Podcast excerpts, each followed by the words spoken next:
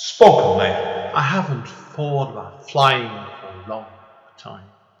I haven't dreamed of that moment when I was alone above the clouds for a long time.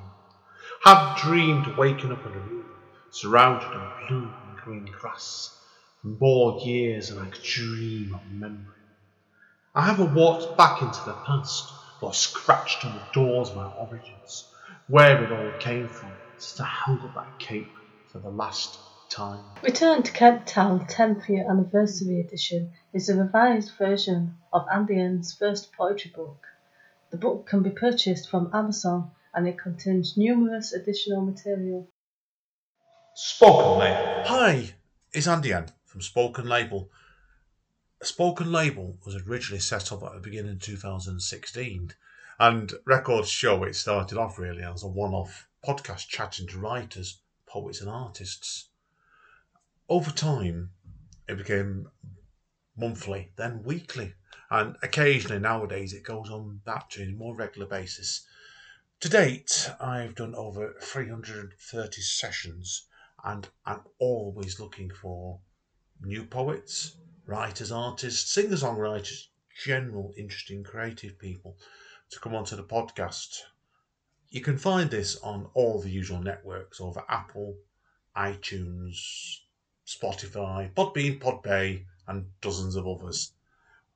But it does have a central database of spoken label, which is all one word, dot bandcamp.com. Obviously, now to help me with the running costs this podcast, I'm always grateful for any kind of donation to assist me with it. You can either do the donation through the Bandcamp page by putting in a fee to download one of the free podcasts, or send it over to my PayPal to AEN1MPO at yahoo.co.uk. My email address again is aen1npo at yahoo.co.uk. Enjoy the podcast. Take care. Bye. Spoken label. Hey guys, Andy N, Spoken Label, back in the house Friday evening, and it's bloody freezing. I've had to put the heating on for a bit here, which I'm going to have to turn off in a few minutes. But anyway, I've got a fantastic writer with me tonight and met this young lady over at the fantastic online spoken word night the other week, uh, OB Hive. And I had at the end of it, four people messaged me on Facebook saying, You have to get this writer on. And she was brilliant. The two I can remember that recommended Charlotte, who's with me today, was Nick Umbry, Nick, and Clive. So thanks to those you two straight away. And the other two people that recommended, I apologise, I've forgotten. So, so we have the wonderful Charlotte Faulconbridge with me tonight. Charlotte, now obviously I know you're from the wonderful part of the world in, in Warwickshire. So tell us a bit about yourself as a person. I know you this is quite a new experience for you, isn't it? Poetry and spoken word. in entirely new. Um, I'm an autistic and chronically ill poet, and now a published author, which I wasn't um, up until recently, and I'm a musician as well and sound engineer. But yeah, poetry is the newest thing to me in my life, so it's yeah, it's all happened so suddenly. Quite overwhelming, but in the best way possible. Honest. Yeah, I think we're probably best to cover a bit of background about yourself because, like I said, you've been telling me a bit about yourself off mic, haven't you? So I was thinking you probably we better give the heavy stuff out the way here first because you're not. We have to. I think the best put it is there's going to be there's some trigger warnings and stuff today, most definitely. But I think you're looking at it, I think, in a very positive manner, which, which I can relate to because my health conditions as well. So tell us about then yourself growing up. Then we'll do it that way. Growing up, um, oh god. So- Back, back when I was a lass. yeah, but I still am really. I'm only 24, so oh, you're little, you're only a little baby, right? I know I'm I'm still growing up. I'm still growing up, Andy. Um, yeah, I mean, things started out fairly normally for what for what I thought at least. Um, but it soon turned out that I I was anything but um ordinary, which was a slight shock to the system. As yeah, growing up, I was born completely mute, and I think when I say that, people say, "Oh, so was I," because I was a baby. But I think people it's a distinction between i mean i didn't make any noise i didn't cry i didn't laugh i didn't Hmm. make any kind of babbling baby noises. And you know, I've been around babies and little kids since, and there's constant noise coming from them. But I was just not like that. And then because because for God, for about three, two or three years, everyone just thought I was deaf because I didn't make any noise. And I really struggled to kind of show, tell my face what my emotions were sort of feeling. So I couldn't um, express much emotion. And but everyone knew that I could understand them because I'd respond. I'd just respond in my own way, or I'd point mm. at things. I'd always figure out another way to communicate. And then, yeah, it wasn't until I was three that I sort of started creating my own sign language um, to communicate. And that's the thing, I was never frustrated that I couldn't speak. Um, it was never a barrier. It was, for me, talking was just unnatural. And it was like, mm. that's not how I want to communicate. Um, but of course, when you're a toddler, you have to reach certain boundaries, like with development.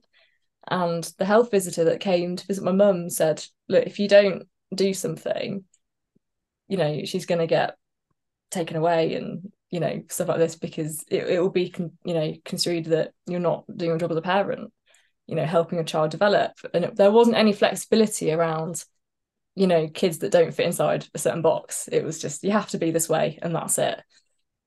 So yeah, we I mean my mum then tried everything, but she she never really forced it because she knew that I wasn't frustrated and we could communicate and it was just just not something I needed to do. But then I went to see an osteopath and he did something to my head that basically found out that my frontal lobes weren't properly aligned because mm. I was I had quite a few birth complications. Mm. Um, yeah, basically my brain just wasn't connected in the way that everyone else's was. So they had to manipulate my brain sort of back together. Um, and then as soon as they did that, it was like a switch was turned on. But I think because I had those few years of not speaking, that was just natural. So even though I could speak, I still didn't because it was just that was the last resort because it wasn't, it's not natural and it still isn't natural um, I still use other ways of communicating with now, people are watching the video today, you're doing something I do a lot of. You're talking with your hands a lot. And I'm yeah. a bugger for that. I know, like, it was, I can relate to you. I know, like, I've got a number of health conditions myself, and like, I was born partially blind, and I've also, I'm colourblind in a few other bits and pieces, and it's, it's, I think communication with hands has always been important for me, and I can see that from talking to you today yeah. as well. Now, we'll come on to that in a bit because I know you use BSL obviously for your poetry sometimes as well. So, but yeah, it's I think that's important to talk about you today there because, but obviously, like we have to, I have to ask you next. Then, what's made you go into poetry? particularly hmm. at such a sudden burst, like it just happened, doesn't it? Yeah, really. I'd love there to be this really coherent, lovely answer, but honestly, it was an accident um completely it was never the plan um I'd never wanted to do poetry it just yeah it happened by accident um I don't know if you know DK um Daniel K poetry. Yeah oh I know they... Daniel. He's actually on spoken label in a couple of weeks time. I know Daniel very well. Oh amazing. I can't wait yeah. for that. Yeah we we get on so well. And poetry wouldn't have happened without him for me because I was I was told to get in contact by a colleague with someone called Daniel K on Instagram. Um so I was searching for the account. Um, and I must have spelt it wrong, or I think their name was spelled with an E and not an A. And then I found Daniel K. Poet, and I thought, well, it, it could be that person because they're really creative, but because I knew it was someone who's creative, but I thought, oh, I'm not quite sure. I'll message them anyway and ask. So got into conversation. I said, Are you Daniel K who does this? And he was like, No, but I do poetry. And because I'm so because I'm so socially socially anxious and awkward, I thought, oh well, I can't just you know leave the chat and forget that I've started talking to this person. And then he said, "Oh, there's an event tonight, um, poetry event." And I was like, I just felt obliged to go because we started chatting. So I went begrudgingly, thinking, "Oh God, two hours of poetry. It's going to be so dry. Just what? Why am I doing this? Like, there's nothing on telly." I thought I'll give it a go, and that night just changed my life because I met. I mean, Clive was there, Kate, Ashley, DK. So many amazing poets were there that night that just I didn't know poetry could be what it is today. And I think that's the thing. I'm not long out of school. So I still have the very traditional kind of views of what poetry is. But honestly, it was just life changing. And I thought, oh my God, I have to do this now. Like this is incredible. And then suddenly I started writing poetry. So it was it was a complete accident, which is You always say with life, and it happens. Things like that happen for a reason. absolutely. And I think as well. pardon me. My case, I was four. I've been writing since I was ten, but I didn't take it seriously. I got to uni I was about thirty, and then, well, we took ten years on top of that. For I started taking it properly serious then. But you do, and it, everything you do like is an accident, and it's, it opens one thing up to another. I think sometimes. Yeah. And it's like I think you've only been doing it, like I said, for a relative a relative short period, but you I get the impression it's turned your life upside down already. it's just just the confidence it's given me because I'm I mean I I didn't speak to people before poetry and I couldn't you know I couldn't do Hmm. this someone didn't know I couldn't even string a sentence together so I just I don't know what power poetry has but it's honestly terrifying because how have, how have I gone from not being able to speak to suddenly Not being able to shut up yet. Yeah. oh, sorry Sorry, no, I'm teasing you, ignore me. I love that. no, true, and I just think it's given me just so much confidence with myself to, you know, get everything out that I've wanted to get out. Um, so no, it's been it's been incredible. It's been No, Yeah. that's it's important to hear that one straight away because it's.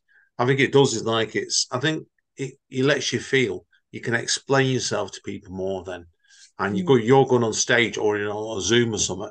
People can get in minutes an idea what you like as a person because you've got a legitimate story to tell. I think half the time.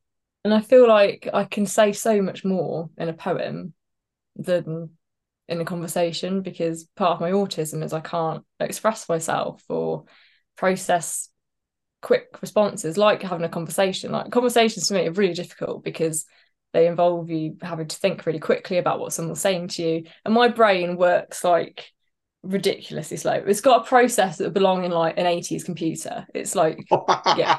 it is embarrassingly slow. Okay.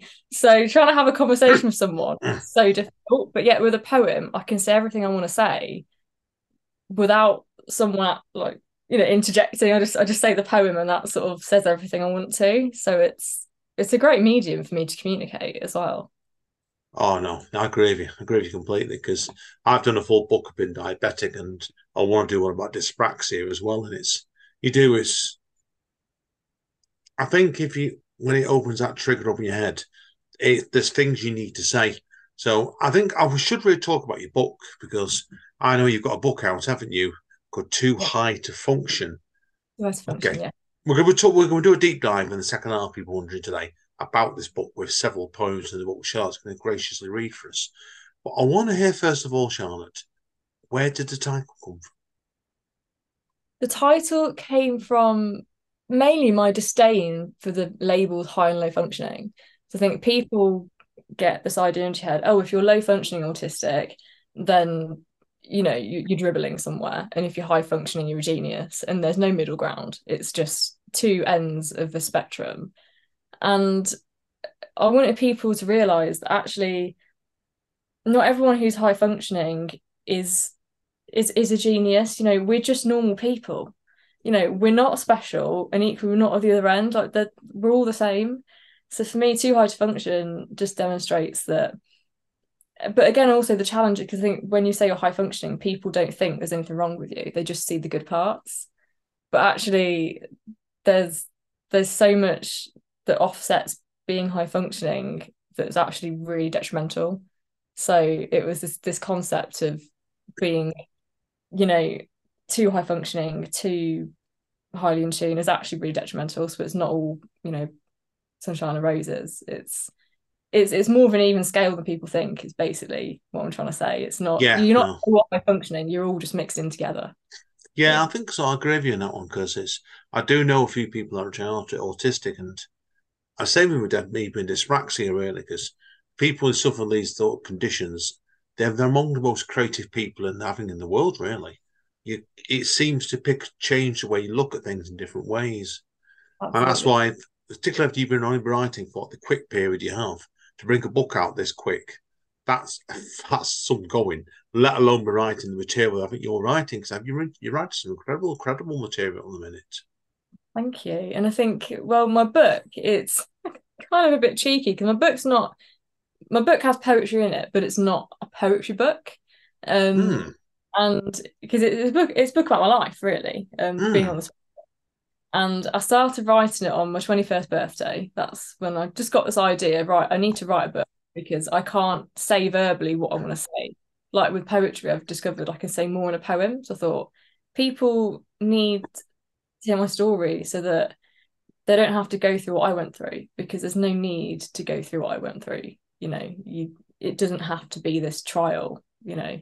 It Yeah. can be something amazing. So it's yeah I wanted to document my whole self-acceptance journey and all those challenges I faced and how I've overcome them and kind of giving hope to people that it doesn't have to be this massive monumental life-changing negative event. It's actually an incredible thing to embrace so yeah, Yeah. that was that was Yeah. the Brilliant. Done brilliantly said indeed. So now, obviously, um, your book itself is out with Inclusive Creatures, I believe, isn't it? So creatives yeah. Now, your version to be honest inclusive Oh, well. creators oh, well, it's, it's me if you're talking bollocks as normal. So, well, tell us about then how you got involved in it, involved with these people. Well, it's some again, it's something that I founded. Um, and originally it just started as, you know, how am I going to sell this book? You know, just come up with a website. But then everyone, I got the idea originally from my artist for the book, um, and then my editor and my graphic designer, because every person, completely accidentally, who's been involved in my book is autistic or is married to someone who's autistic or who has autistic kids. And it made me realize, especially my artist, because she'd never done a commission before. Um, and I went Just- straight oh, wow. into email. Yeah, and I was like, look, I love your art. It's exactly what I want. How do you feel about this? And she was terrified at the start. She was like, oh my God, so many people are going to see this, which I completely understood. But I really wanted to persevere because I knew she had the ability. It was just the confidence. So what I now do with Inclusive Creatives is shine a spotlight on disabled creators, creators, so that if people want to support disabled artists, musicians, poets, then they've got a hub to go to. And it's something that I've only just started, so really hoping to expand in the future. Um, especially with it with myself as well. It's really hard finding employment, you know, when you have these difficulties. So yeah, my aim was to find well, to create the space where people could, you know, advertise what they do and you know everyone would know sort of their story and you know how they could work well with them you know what what they wanted from you know the artist so yeah that's kind of the inspiration behind it so it kind of grew from just somewhere to sell my book to actually this community so What I really liked was looking at your website before was you put your you put up your bio, and I'm gonna have to I've got to got to pull the others now, okay? Because I think it's it really made me smile. Where you've put up on your in your bio on on the website was you live you're living with two dogs, four cats, and three owls, and then you put on obviously about all the various bits and pieces and your health condi- your things you're registered with. But then I love at the end of it in the bio when you put and a worsening cat addiction. well yeah i mean you, you laugh andy but it's No, no, I've had loads of cats. No, so I know, I know exactly what you mean. I just love, I love it the fact where you like is you're smiling at yourself at the end of it. There, you're not letting it grind, life grind you down. always i'm everyone who knows me knows i'm just like the most positive person but i think people misinterpret interpret that and thinking that i'm just you know faking being happy all the time but i think being a positive person is being able to accept the negativity and accepting that because if you can't accept the bad you can't embrace the good. So yeah. i'm not afraid to just smile at myself and yeah. That's what I'm like because I've just started a brand new day job, and I don't think they quite realised what they were getting with me when they let me loose in there. Because I've, I've had the manager tell me already, I'd on and on and on for about a month. They're saying to me, I've come in there and I've just got a smile on my face all the time, and it's like I think that's the way you look at it. Like, because I think we're I can relate to you in this.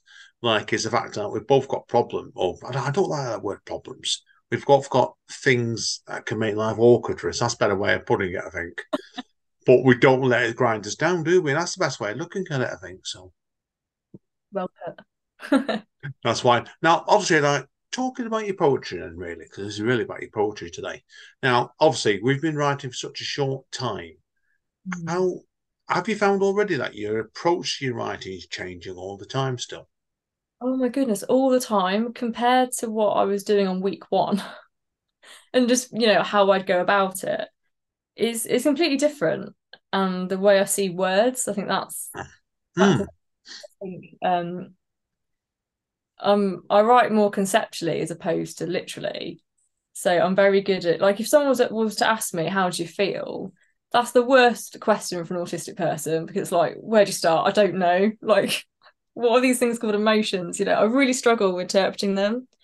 But I think but yeah, I can write a poem. So I think it's just such a lovely way to explore things that I don't really know about myself as well. So that yeah, it's completely evolved to just words on a page to actually expression on a page. I think that's how I describe my journey since June, really. Yeah, I think I can I can relate that and agree with it because certainly when I first started writing of words, I used to just throw them down the page sometimes, but pretty quickly I began to get into structure and order that sometimes isn't always what people expect. So I think it's I think that's part of the process of it, really. I suppose, isn't it? So I think it's, but honestly, it's just every event I go to, I get inspiration. And I think I've learned so much of everyone else. I think that's what's so great about the community. You always come away with something, whether it's a word or an idea or a new form of poetry. You always get inspiration. It's like free English lessons because you just learn so much from other people. And that's because in the beginning, I'd write one poem every month. And I thought, oh my God, how do people write like all the time? But it's just getting that constant inspiration from people, which Yeah. now I can stop and it's almost a bit annoying. I'm like, okay, my head just needs to be quiet for today. But Oh, it's yeah. just yeah, it's just phenomenal the amount that you pick up from everyone else. So that's Have that's you- how I've learned. Have you got to happen? Amanda does, my wife? Um, I know she's up right at sometimes two or three in the morning. Sometimes she is. She goes to bed say eight o'clock or nine o'clock, and she's up two or three. Re- and a poem coming into her dreams, or some Yeah. line or something annoying her, waking her up. Yeah, for me, it's when I'm in the bath or at four in the morning. That's Yeah. that's the only two times. Really inconvenient when I'm in the bath because I can't really write on paper with wet hands. So I, I have to kind of remember. Oh, I have to remember my poems and I'm out of the bath. Then I then I go to my laptop and just have a massive kind of poetry dump on my laptop. Yeah. But yeah, it's quite inconvenient because yeah, Yeah, you can't. I- But yeah. yeah, I can relate to that. Yes, usually I have like my phone in the bathroom and I'm shouting out words to the voice Oh, recorder. yeah, if I ever get into that trip, yeah. Oh, but you're right. I think when you go down to various nights and stuff, a good night will encourage you to try other things. Like it's, I'm quite prou- happy and proud of myself, really. Me and Amanda that we've to some degree helped Clive Osmond look at his work in a different way as well. Because like Clive's doing like flash fiction now and short stories, and although I would never dream of doing spoof Amazon ads like um, reviews like he does, I don't know where he gets that from. but you do like it. So I think as well as like a writer, you've got to be constantly evolving anyway. So and that's why I think you're right of it. It's I found it interesting. We've been talking this week. You tell me you do your music as well, don't you? As well. Yeah, and I think because I'm naturally creative anyway, Mm. so I think you know just having another creative avenue is just it's just another string to my bow. It's just oh yeah, I do this and I do this now as well apparently. Um, but yeah, music's been a massive part of my life. Again, it go all goes back to not being able to speak because now I use poetry as my way of expressing myself to my family and my friends. Back then it was music. Um, I find it so much easier if I could play something, you know, in a minor key that sounded sadder to tell my mum that I was upset than to say I'm upset. So that's again how I've communicated through the whole of my life. So I think that's why I'm so good at music because that's been my language. Um, so yeah, that's it's all it's all stemmed from that really. So I think creativity, I use creative pursuits as my way of communicating because it's just easier than speaking. Yeah, yeah, I can relate to that myself because, like, it's we've been talking about music over the past week, and like when I first started off my, the band I'm in, I do by myself now. That started off basically when I was um, suffering from quite bad um, burnout, unable to sleep at night time. I come out of a long term relationship before I met Amanda, and I was up sometimes like four or five in the mornings, couldn't sleep. So I was using a keyboard learn- and learn how to do music, then to help me settle down. Yeah. I think you do sometimes. It's it, your brain operates in different ways sometimes straight away with it. So, like it was um, what stage are you up to with your music now? Then, because I don't, I know that that's quite a new process for you as well, isn't it? What you've been telling me as well. Well, I mean, my instruments and stuff. That's been oh my goodness. I could play the drums before I could walk. Um, oh, could you? Wow.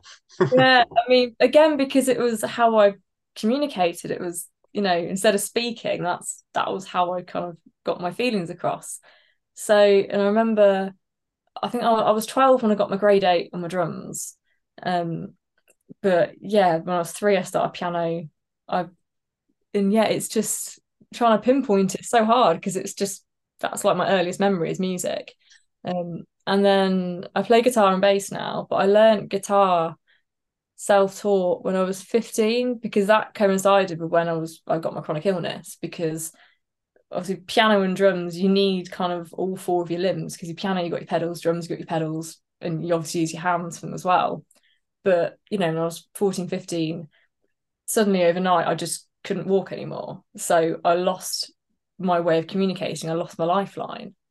And so I thought, okay, I need something else. So I thought I'll learn guitar because that's, you know, another instrument. I know, I know, I know music well. I know how to express myself with that, but I don't need legs to play guitar. So it seems like a good option.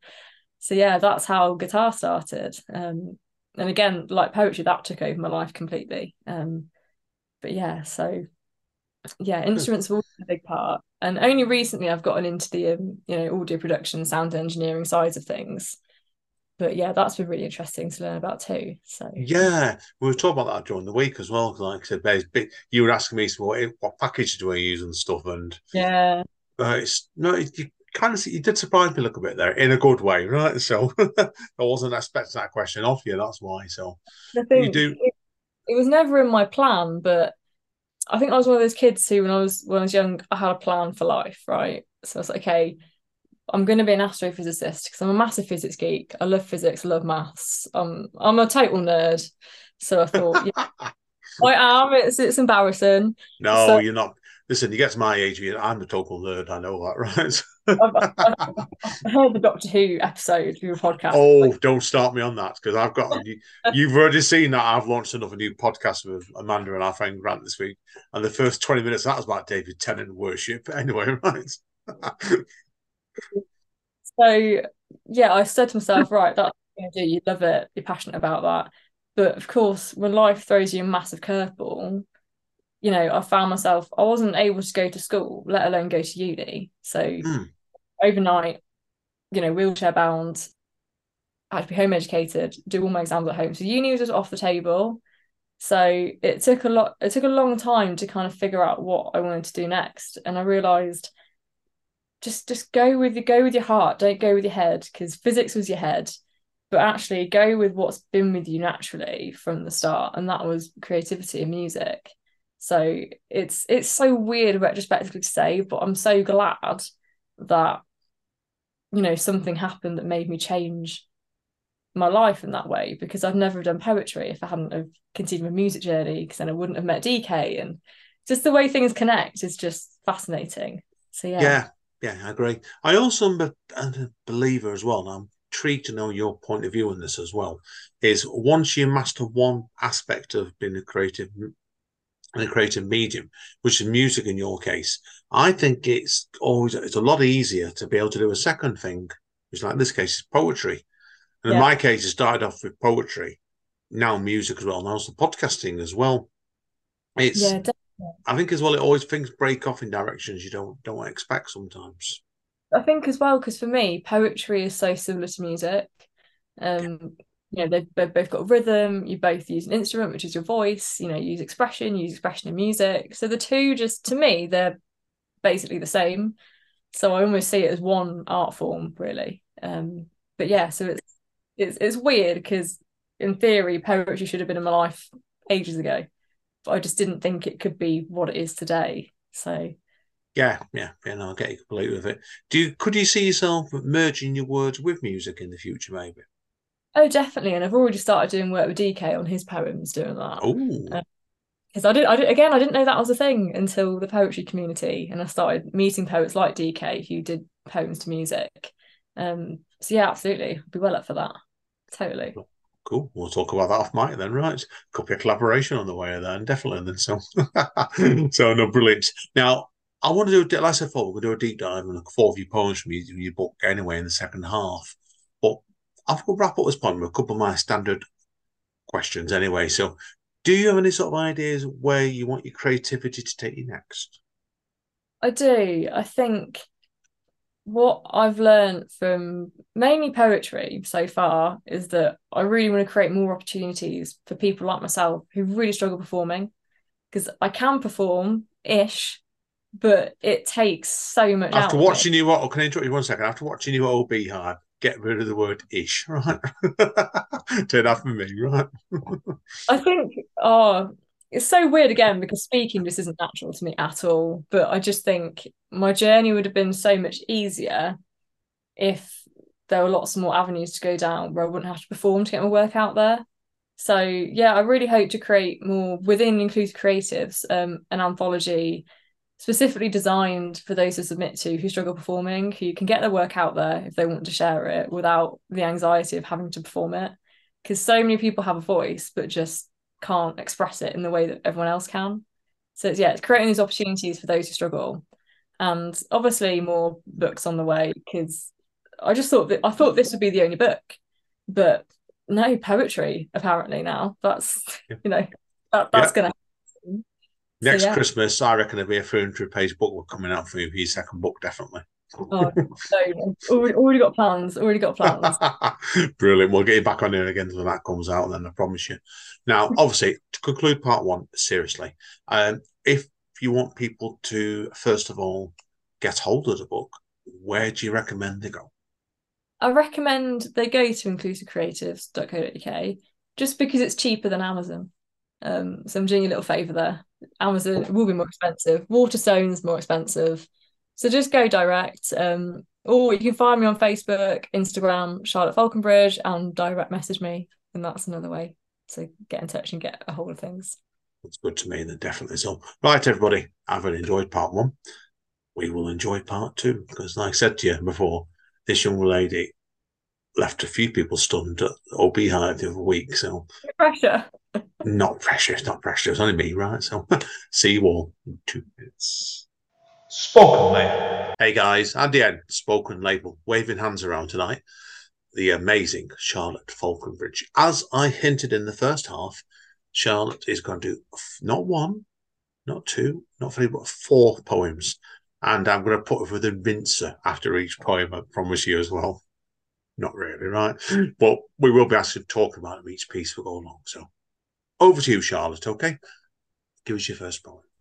Thank you. So this one is called The Only One, and it was the first poem I ever wrote. And my theme for the poems today is the end of the year, so I'm very reflective. So I wanted to do sort of standout poems that I've written since June, since my poetry journey sort of began. So yeah, this is called The Only One, and it's in my book in between some of my chapters, as I wanted to break the chapters up for people who struggle reading big text sort of in one go. And it's a very short poem, just about how it feels to be autistic because that's how most of my poems sort of come out and express themselves. And for all the people watching YouTube or watching the video, I am going to be doing this one in BSL because that's again kind of my main language. So yeah, I hope you enjoy and maybe learn a couple of signs along the way. So this is the only one. It's like I'm the only one who can feel the earth spinning on its tilt. Yet no one believes me as everything looks still. It's like I'm the only one who can feel our planet hurtling around the sun, yet no one believes me as everything carries on. It's like I'm the only one who can feel we're falling through time and space, yet no one believes me as nothing ever breaks. It's like I'm too alien for Earth, too human for outer space, yet no one believes me as I wear the same old face. Thank you. That's the first one. That is absolutely beautiful. And I think doing it as a BSL as well. Hold on a second. I think doing it as BSL really adds the different layer to it as well. There's yeah. a poet in Northern Ireland, I don't know if you know him, called Michael Wilson.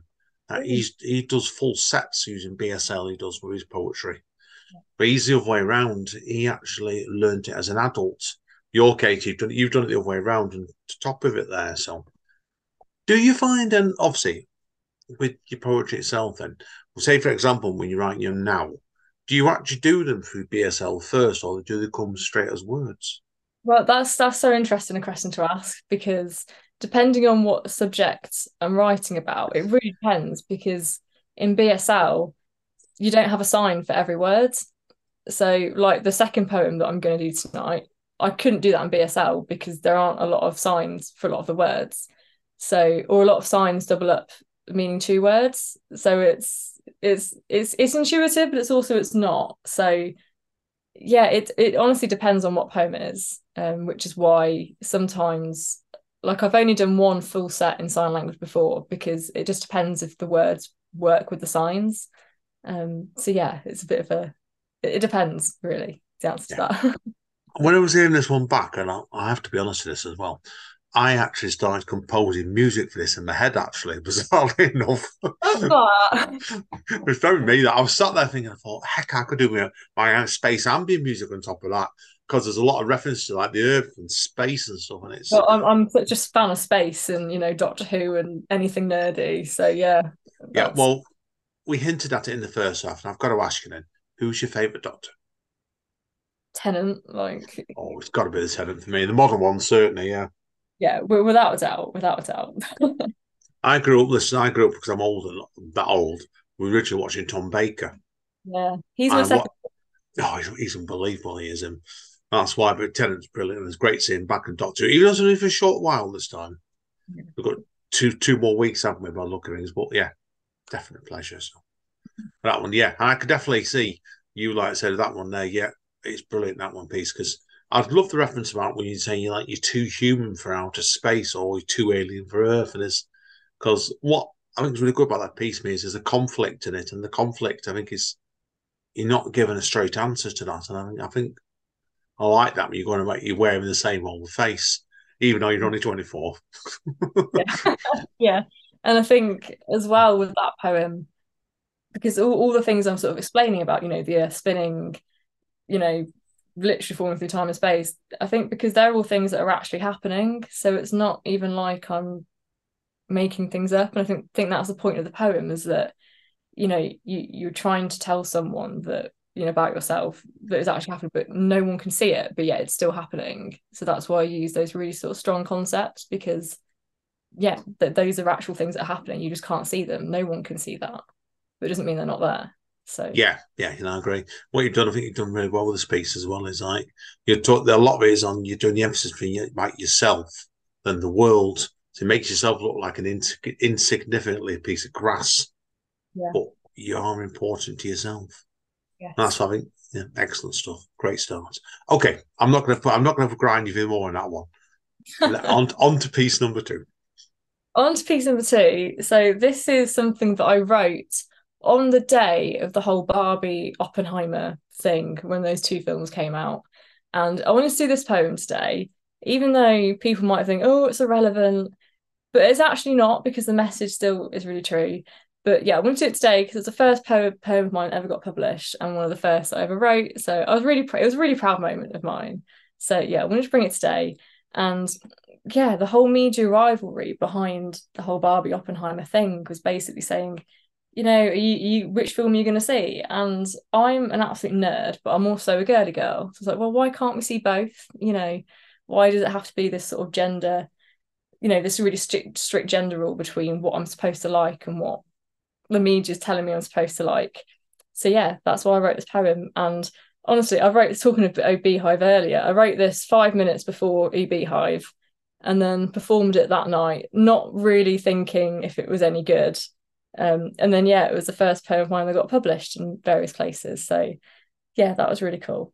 So yeah, this one is called Nuclear Fuchsia.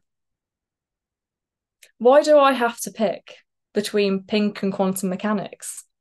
Can I not like electromagnetism as well as blush and bubblegum? Can I not wear magenta as I calculate inertia? Or split the atom whilst wearing shades of salmon? What if I wore carnation to learn about the H bomb's creation, or drench myself in watermelon as I witness particle acceleration because I like brains and I like them big? And no, not just because the cerebral cortex is pink, but because I like to think, not just to look pretty.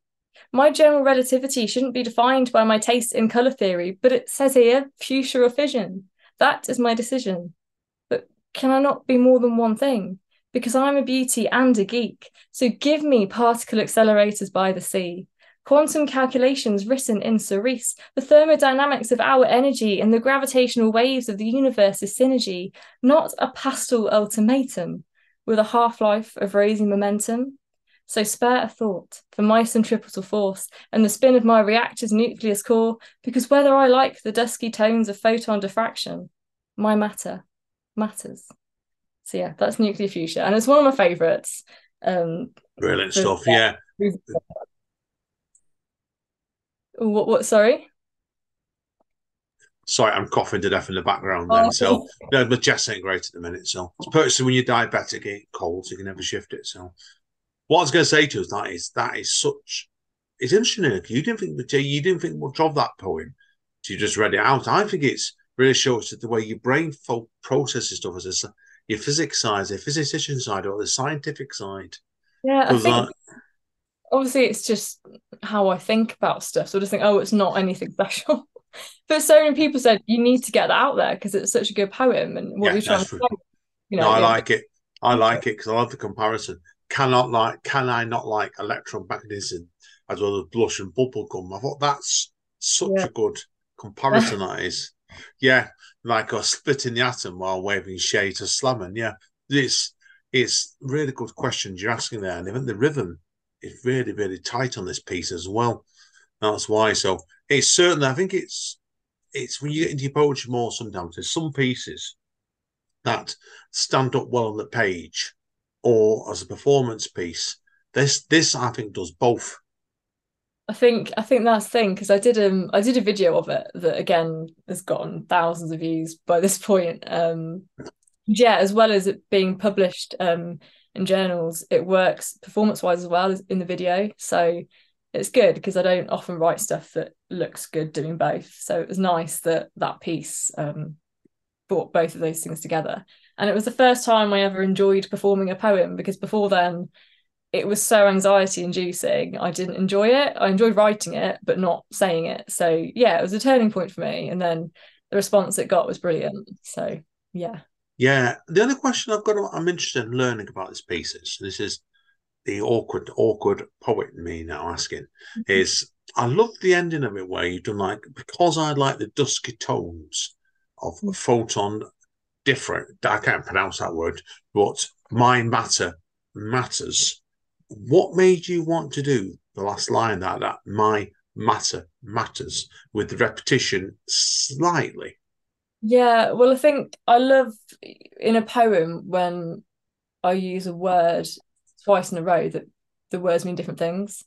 So obviously, you know, saying my matter is saying you know my my cells my atoms you know they matter so I, I love I love doing that in poems poems you know using the same word but with different meanings um it's just something I really like to do and it just worked perfectly to finish that poem so it had to go in I think it works I think it works really well to be honest but it's one of those ones where sometimes if you're not careful on it, you can trip yourself up in it. But you've put the you fought it outright, and I think I think you did right with that piece. It's, it's, such a hard poem to say as well because all the words. Like I, I, I find it so hard to say without the words in front of me because again I'm not good at speaking, so it's trying to remember all the long words. It's yeah, it's a nightmare. Yeah, and that's it's as well. Yeah, and I wouldn't be able to do that one in BSL because there aren't signs for a lot of those words, so you'd have to spell them out. But obviously, the rhythm of doing a poem, you couldn't spell out those words within the rhythm you're saying it. So yeah, it'd be a bit of a mission to try and yeah. Sign. I'm just under the coin of it because I've obviously been dyspraxic. I can put the words down on the paper, but then when I get on stage, I can end up completely making a dog's dinner of pronouncing the words. Yeah. And do you find that yourself sometimes when you're doing your readings now? Yeah, absolutely. Because yeah, just speaking is not easy. So I do, you know, I used I used to stammer a lot. I used to trip on, on my words. So yeah, I do struggle getting words out. for sure. So especially with that one, I mean, I'm I'm glad that went through just in one take, if I'm honest, because that's people don't know that. We don't tell people that unspoken. Yeah, no, I'm just saying that that is a rare event that you've just witnessed. Say that all in one go. So yeah, that was um brilliant. That was tremendous indeed. So, okay, have me to shut up again and have another massive coughing fit. Back to you for poem number three. So this one is is is kind of okay. The story behind why I wrote, why I wrote it. I'm going to explain that first. It's called Dreamcatcher, and I wrote this on the day I was supposed to go and see Elton John in the summer but because of my chronic illness i have to miss out on a lot of things in my life um, and always have done next year will actually be 10 years of living with my chronic illness and even though i'm 24 you know when people say to me oh how, how old are you? I i don't i can't answer straight away because i don't feel my age because i've not really you know i've gone from being a child to an adult. I've not had my teenage years. It's that's all been taken away from me. And yeah, it just happened that on the day I was supposed to see Elton John, I had a really bad flare up and you know I couldn't walk very well, so I wasn't able to go. So I wrote this poem and it really helped me get a lot of that grief out there because yeah, it's really hard to live with when you know 10 years later it's still going on strong and you can't you know you can't move on until you start processing it and it will always be a part of me that you know I've missed you know I've missed that part of my life so yeah, it's important to write about. So yeah, this is about yeah, living with my chronic illness and not, you know, having to miss out on the things you want to do whilst everyone else is living the events that you want to be living. So hope I've explained that concisely. Probably not, but yeah, here we go. This is Dreamcatcher.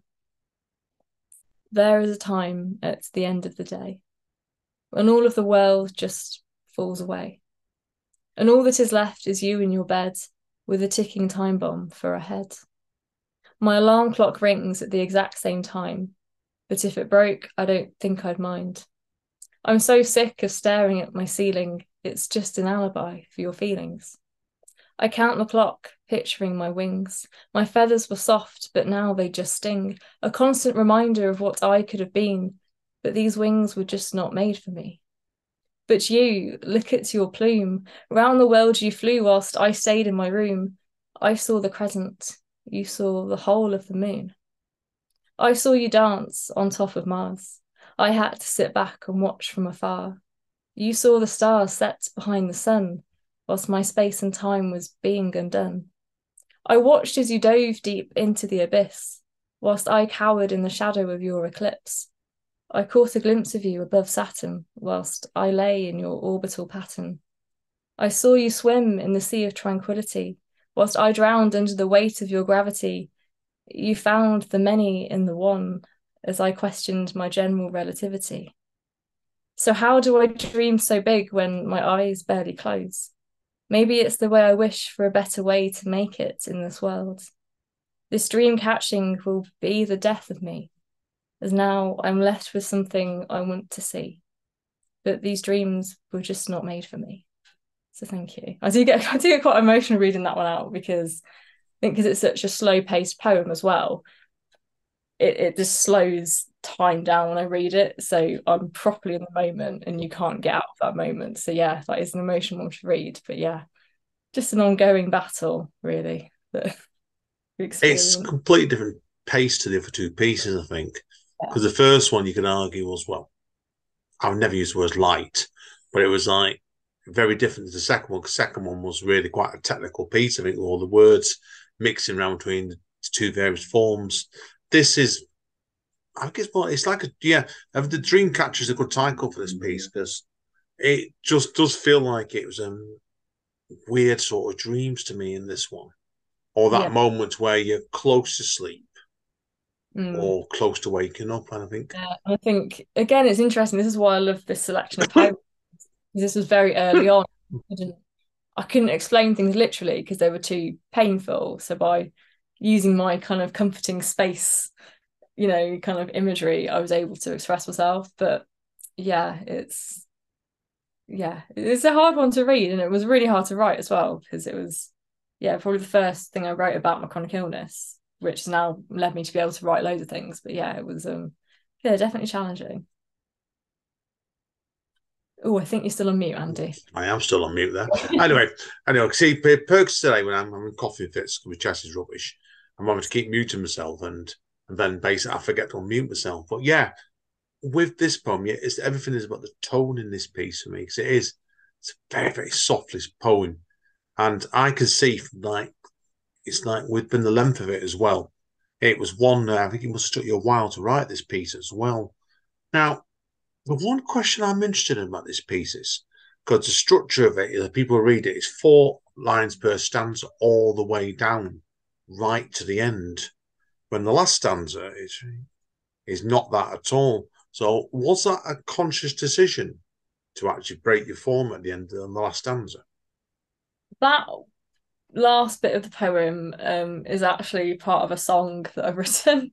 Ah, I, ding. Yeah, yeah, and basically I got the whole poem from that verse in this song that I wrote.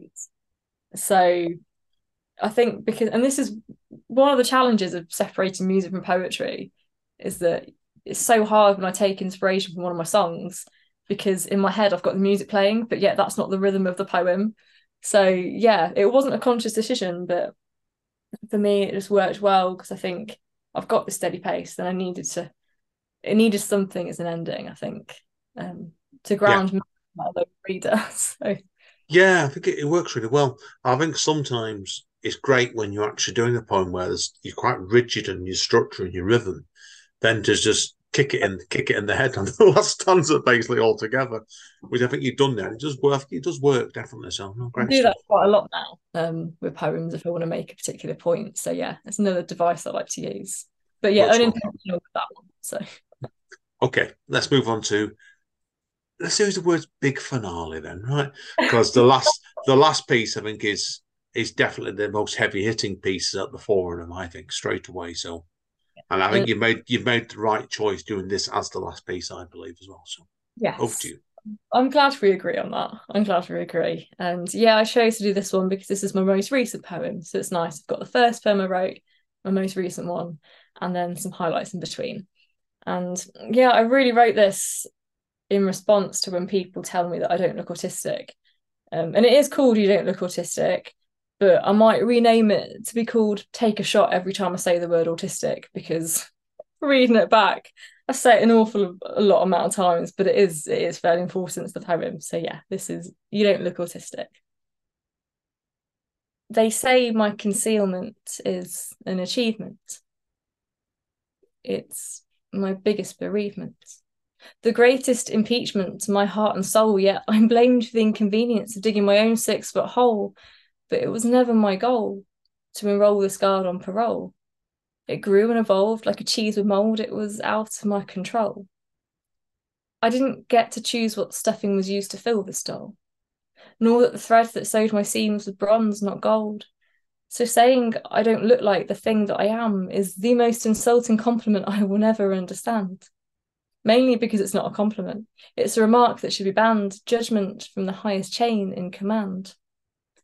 You don't look autistic. You're too pretty. The exact words from my GP someone with a medical degree telling me that my brain is too ugly to match my physique. You don't look autistic. You're a woman. We can multitask, you know, it's not an illusion. You don't look autistic. You've got wit. Well, you don't look like an arsehole, but you're still talking shit.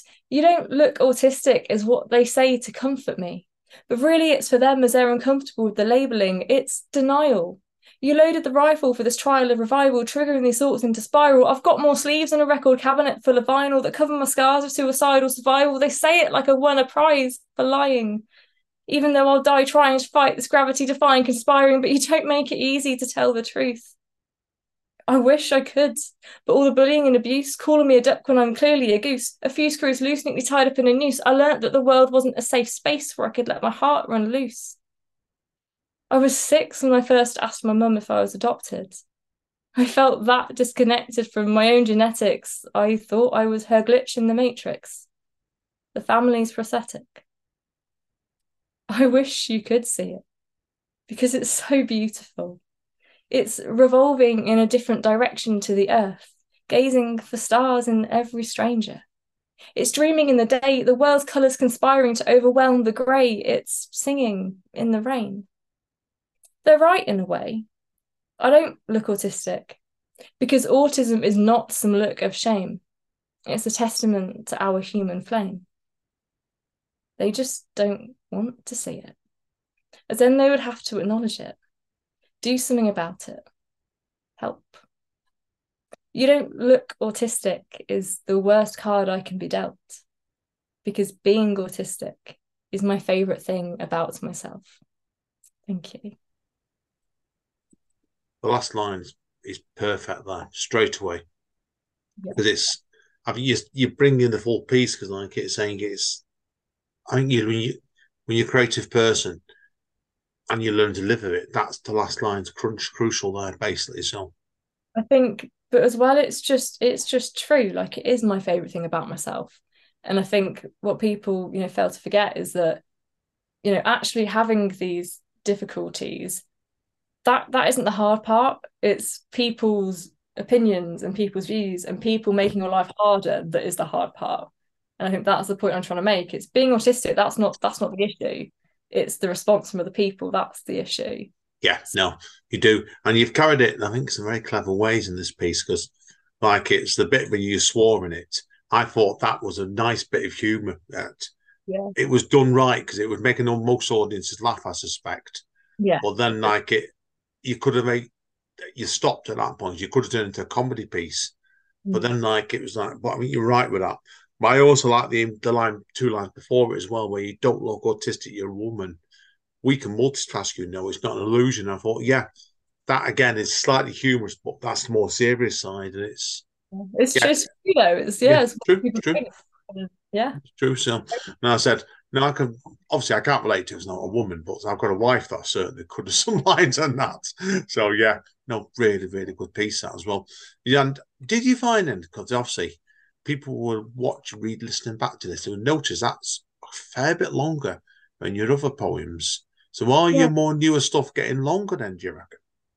I think so, because I think, and again, from listening to everyone else, I realised poetry isn't just one thing, and one poet doesn't just have one style and doesn't just write about one thing.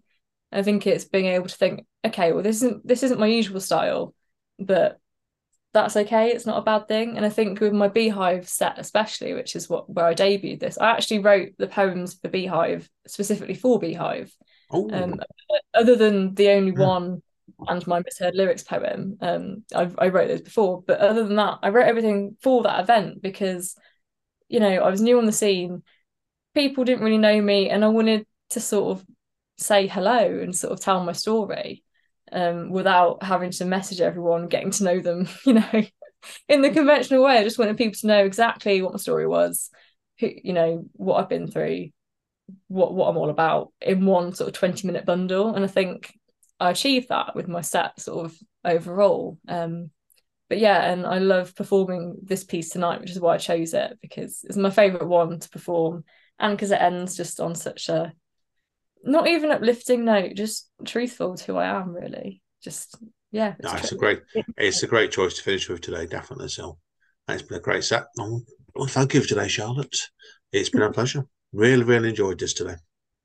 Thank you. I have as well, surprisingly. Talking to someone I don't know, it's been well, look at it. You know me now anyway, as I always say, and when book number two is ready, give us a shout because you are definitely welcome to come back on here again. Okay, so I'll, I'll be back if I'm allowed. Definitely. Yeah, oh, you will be. As soon as the idle Schwarzenegger saying, "I'll be back," right? anyway, anyway, guys and girls, we're going to wrap up here. So I'm going to talk to Charlotte a bit more off mic anyway. So thank you again, Charlotte. It has been a, definitely been a pleasure today and certainly not a privilege. Thank you. Thank you for having me. It's been yeah, it's been lovely. Thank you. Okay, guys and girls. Well, like I said before, that's it for another episode today. We will be back. Well, I said Atani Arnie says I'll be back. So but I'm going to use a, I'm going to use a saying that over at um, use AEW uses okay, and I've got uh, Don Callis uses over there. Stay safe, and more important, stay over, and we will see you all next time.